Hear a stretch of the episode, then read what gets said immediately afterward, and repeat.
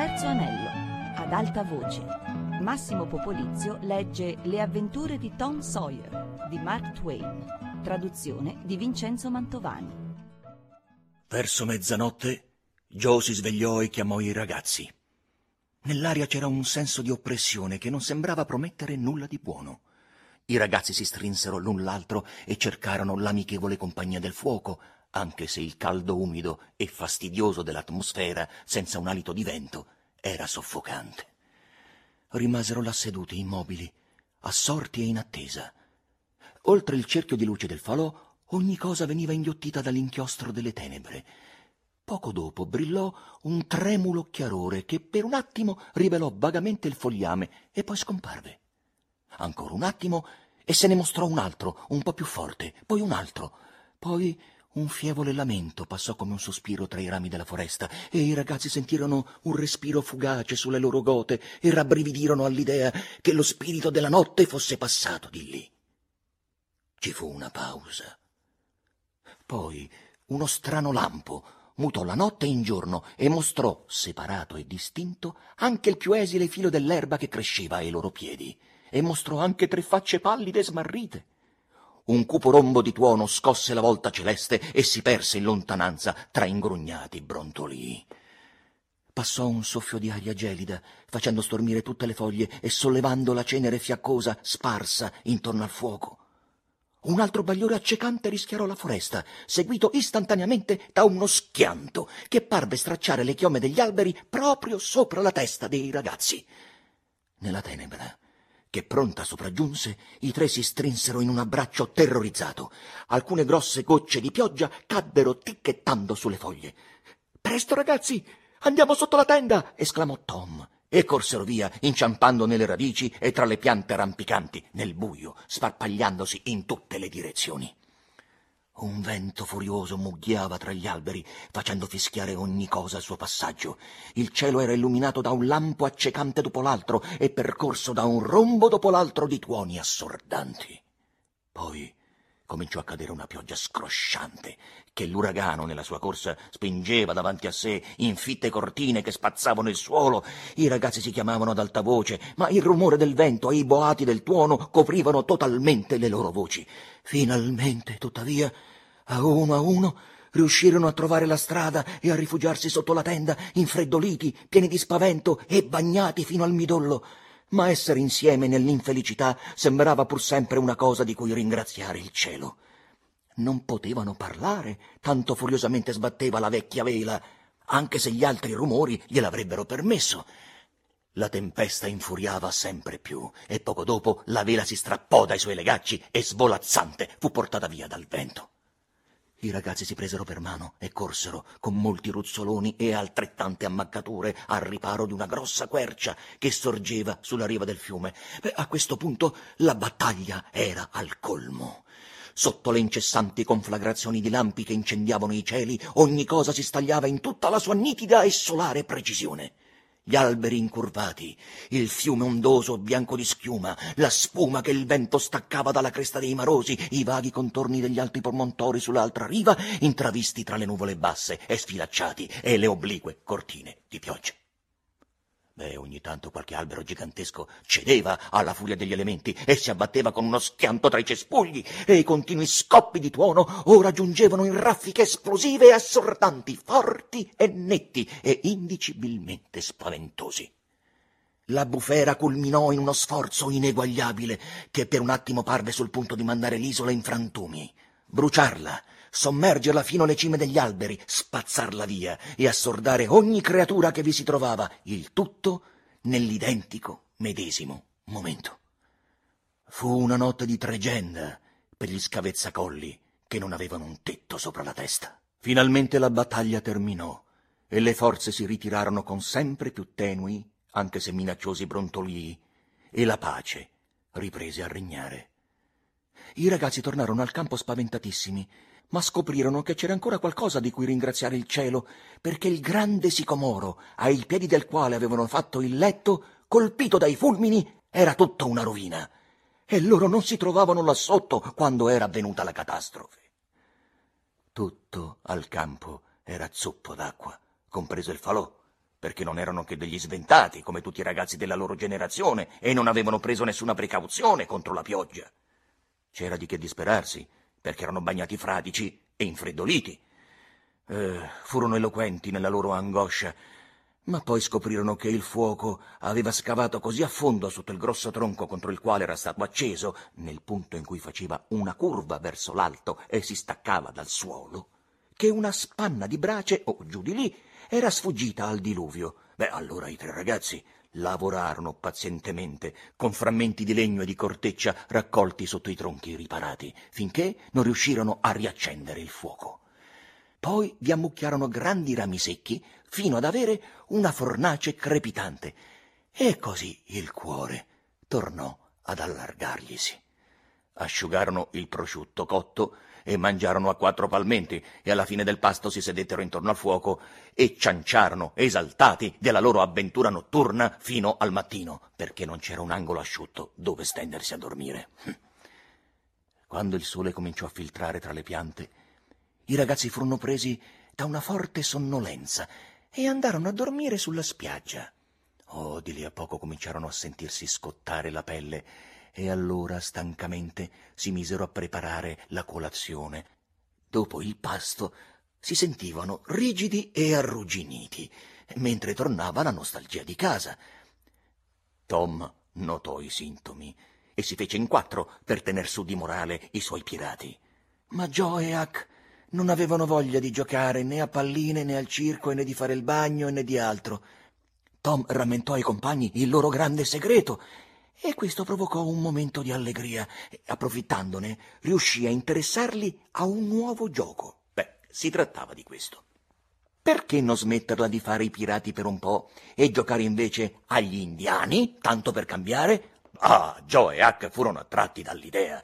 Così non passò molto prima che si fossero svestiti e rigati da capo a piedi di melma nera, come tante zebre. Tutti capi! Eh, naturalmente. E poi se ne andarono a rotta di collo per i boschi ad attaccare una colonia inglese. Di lì a poco si divisero in tre tribù ostili e si scagliarono l'uno addosso all'altro dai luoghi donde si tendevano imboscate con terribili gridi di guerra e si uccisero e scotennarono a migliaia. Ah, fu una giornata cruenta e di conseguenza fu soddisfacente. Tornarono al campo verso l'ora di cena, affamati e contenti, ma ora sorgeva una difficoltà. Indiani ostili non potevano spezzare insieme il pane dell'ospitalità senza prima fare la pace. E questo era semplicemente impossibile, senza fumare la pipa della pace. Che a loro risultasse non c'erano altri sistemi. Eh, quasi quasi due di quei selvaggi avrebbero voluto essere rimasti pirati ma non c'era niente da fare, e così, ostentando tutta l'allegria a cui poterono fare appello, chiesero la pipa e trassero la loro boccata, mentre essa faceva il giro secondo l'etichetta. E guarda un po', si rallegrarono di aver fatto i pelle rossa, perché ci avevano guadagnato qualche cosa. Eh, scoprirono infatti di poter fumare un po' adesso senza dover correre a cercare un coltello smarrito, non si sentivano abbastanza nauseati da star male sul serio. Non erano certo i tipi da sprecare un'occasione così promettente per mancanza di applicazione, no. Dopo cena si allenarono cautamente, con discreto successo, e trascorsero qualche ora giubilante. Erano più fieri e più felici della loro nuova arte di quanto lo sarebbero stati scotennando e spellando vivi tutti i membri delle sei nazioni. E noi li lasceremo lì a fumare, a ciarlare e a darsi delle arie, giacché per il momento non abbiamo più bisogno di loro. Non c'era nessuna ilarità in paese quel tranquillo sabato pomeriggio. Gli Harper e la famiglia di zia Polly prendevano il lutto con molte lacrime e grande dolore. Un insolito silenzio regnava nel villaggio, di per sé già abbastanza silenzioso.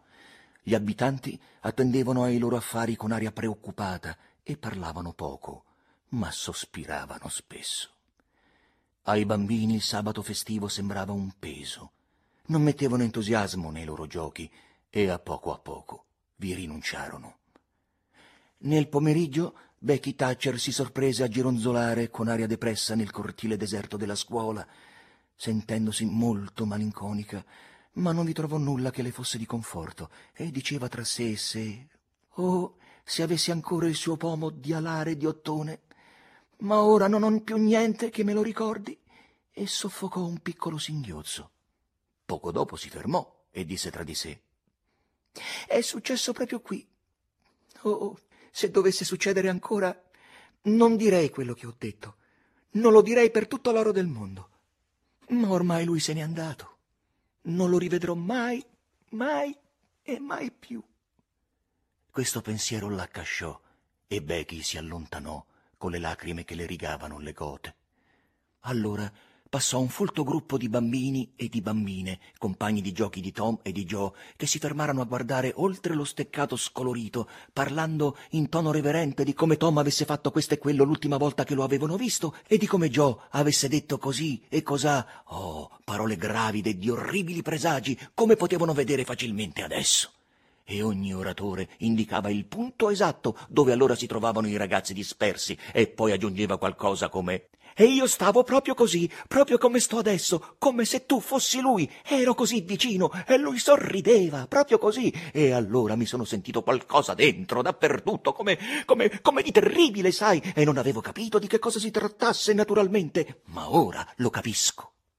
Poi ci fu una discussione su chi avesse visto vivi per l'ultima volta i due ragazzi morti e molti reclamarono quella macabra distinzione e presentarono prove più o meno inquinate dal testimone e quando finalmente si decise chi aveva visto per l'ultima volta i defunti e scambiato con loro le ultime parole, i fortunati assunsero una sorta di sacra importanza e furono guardati a bocca aperta, invidiati da tutti gli altri. Un povero ragazzo, che non aveva altro da rivendicare, disse, mostrando nel ricordo un orgoglio piuttosto evidente, Beh, Tom Sawyer, una volta me le ha date. Ma questo tentativo di raggiungere la gloria fu un fiasco. Quasi tutti i ragazzi potevano vantarsi di avere avuto qualcosa del genere, e ciò sviliva troppo la pretesa. Beh, la comitiva si allontanò senza fretta, continuando a evocare con voci intimidite ricordi di quei perduti eroi. La mattina dopo, finita l'ora del catechismo, la campana, invece di diffondere nell'aria i soliti rintocchi, cominciò a suonare a morto. Era una domenica molto silenziosa e quel suono funebre sembrava in armonia col pensoso silenzio che gravava sopra la natura. I paesani cominciarono a radunarsi, attardandosi un momento nel vestibolo per conversare sottovoce del triste avvenimento ma in chiesa non si udì alcun mormorio, solo il funereo frusciare dei vestiti, mentre le donne raggiungevano i loro posti, turbava il silenzio dell'interno. Nessuno poteva ricordare un'altra occasione in cui la chiesetta fosse stata così piena. Ci fu, infine, un'ultima pausa d'attesa, un silenzio pieno d'ansia, e poi entrò zia Polly, seguita da Sid e Mary, e poi dalla famiglia Harper, tutti in nero dalla testa ai piedi, e l'intera congregazione, compreso il vecchio pastore, si alzò rispettosamente e restò in piedi fino a quando i parenti dei defunti non si furono seduti nel primo banco. Eh, ci fu un'altra pausa di raccoglimento, rotta a tratti da singhiozzi soffocati, e poi il pastore aprì le mani e pregò. Venne cantato un inno commovente e letto il testo della predica Io sono la resurrezione e la vita. Mentre si svolgeva la funzione, il sacerdote tracciò un tale quadro delle virtù, dei pregi e delle grandi speranze stroncate dei ragazzi dispersi, che tutti i presenti, persuasi della verosomiglianza di questi ritratti, provarono una fitta di rimorso, ricordando come in passato avessero ostinatamente chiuso gli occhi davanti alla realtà, vedendo sempre in quelle povere creature solo imperfezioni e difetti. Il pastore, inoltre, riferì molti episodi commoventi nella vita degli scomparsi, che ne illustravano la natura dolce e generosa, e la gente ora poteva vedere facilmente la bellezza e la nobiltà di questi fatti e ricordare con profondo rammarico che quando avevano avuto luogo erano parsi a tutti bricconate della più bell'acqua, ben degne della frusta. Man mano che il patetico racconto procedeva, i fedeli erano sempre più commossi e infine Tutti cedettero alla commozione e si unirono ai parenti in lacrime in un coro di singhiozzi angosciati, mentre lo stesso predicatore dava sfogo ai suoi sentimenti, inondando il pulpito di lacrime. Dalla galleria venne un fruscio al quale nessuno fece caso, e dopo un attimo la porta della chiesa cigolò. Il pastore sollevò dal fazzoletto gli occhi lacrimosi e rimase di stucco. Prima un paio d'occhi, poi un altro seguirono quelli del pastore, e poi, quasi obbedendo a un solo impulso, tutti i fedeli si alzarono in piedi, sgranando gli occhi, mentre i tre morticini avanzavano lungo la navata. Tom in testa, seguito da Joe e Huck, che tirandosi dietro i suoi stracci cascanti chiudeva con aria impacciata la retroguardia. Si erano nascosti nella galleria che nessuno usava mai per ascoltare il loro elogio funebre. Zia Polly, Mary e gli Harper si gettarono sui risuscitati, soffocandoli di baci e profondendosi in ringraziamenti a Dio, mentre il povero Huck se ne stava impacciato e confuso, non sapendo con precisione cosa fare o dove nascondersi a tanti occhi importuni. Beh, esitò. Stava per filarsela quando Tom lo prese per un braccio e disse Zia Polly, non è giusto. Qualcuno deve essere contento di vedere Huck. E così sia, io sono contenta di vederlo, povero orfanello. E le affettuose attenzioni prodigategli da zia Polly erano l'unica cosa capace di metterlo più a disagio di prima. Beh, a un tratto il pastore gridò con quanto fiato aveva in gola. Sia lodato il Dio da cui provengono tutte le benedizioni. Cantate e metteteci un po' di entusiasmo. E così fu. L'inno si alzò in un boato trionfale e mentre faceva tremare le travi della chiesa, Tom Sawyer, il pirata, volse lo sguardo sui giovani invidiosi che lo attorniavano e confessò in cuor suo che quello era il momento più bello della sua vita. eh, quando i fedeli uscirono, in una folla compatta, quasi quasi si dichiararono pronti a farsi prendere in giro un'altra volta, pur di sentire nuovamente quell'inno cantato con tanto trasporto.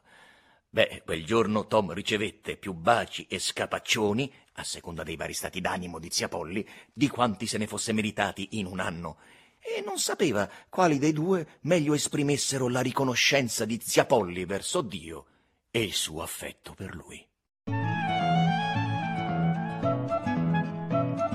Massimo Popolizio ha letto Le avventure di Tom Sawyer di Mark Twain, a cura di Fabiana Carobolante e Anna Antonelli con Annalisa Gaudenzi. Il terzo anello chiocciolarai.it. Per scaricare questo programma www.radio3pod.rai.it.